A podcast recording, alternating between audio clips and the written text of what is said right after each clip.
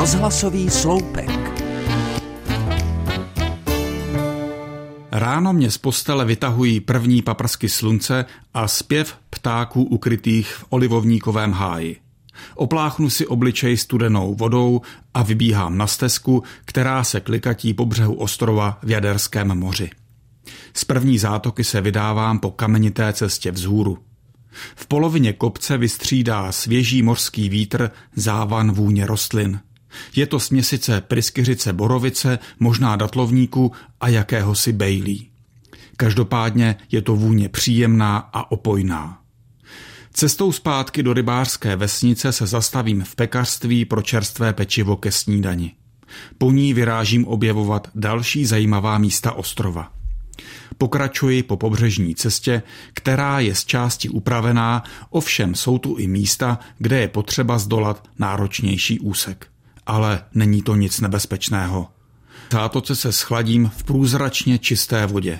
Poté se uvelebím na nějaké ohlazené vápencové plotně a nechám se ukolébat šuměním vln, které se ztrácí v rozeklaném skalnatém břehu.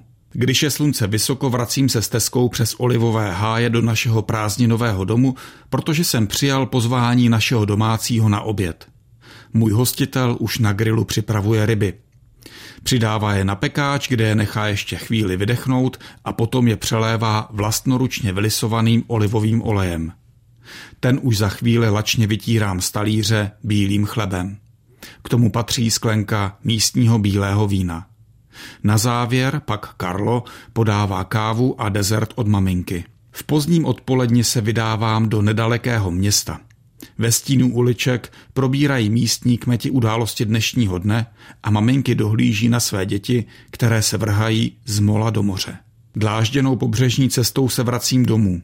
V zátoce naší vesnice se objevuje rybářská loď. Podle hejnaracků, které nad ní krouží, je zřejmé, že úlovek byl dobrý. V přístavu už na loď čekají místní i turisté a pořizují si čerstvé morské plody.